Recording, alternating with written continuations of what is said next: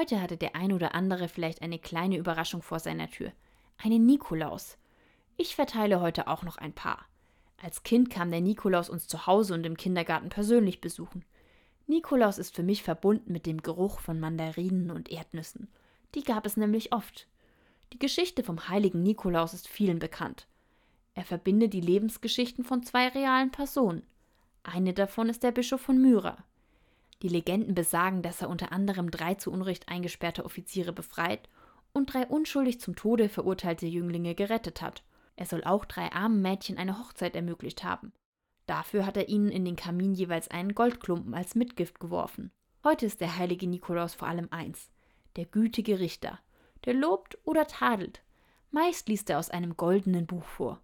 Und auch wenn er mal tadelt, am Ende gibt es meist strahlende Kinderaugen und der Raum riecht nach Erdnüssen und Mandarinen.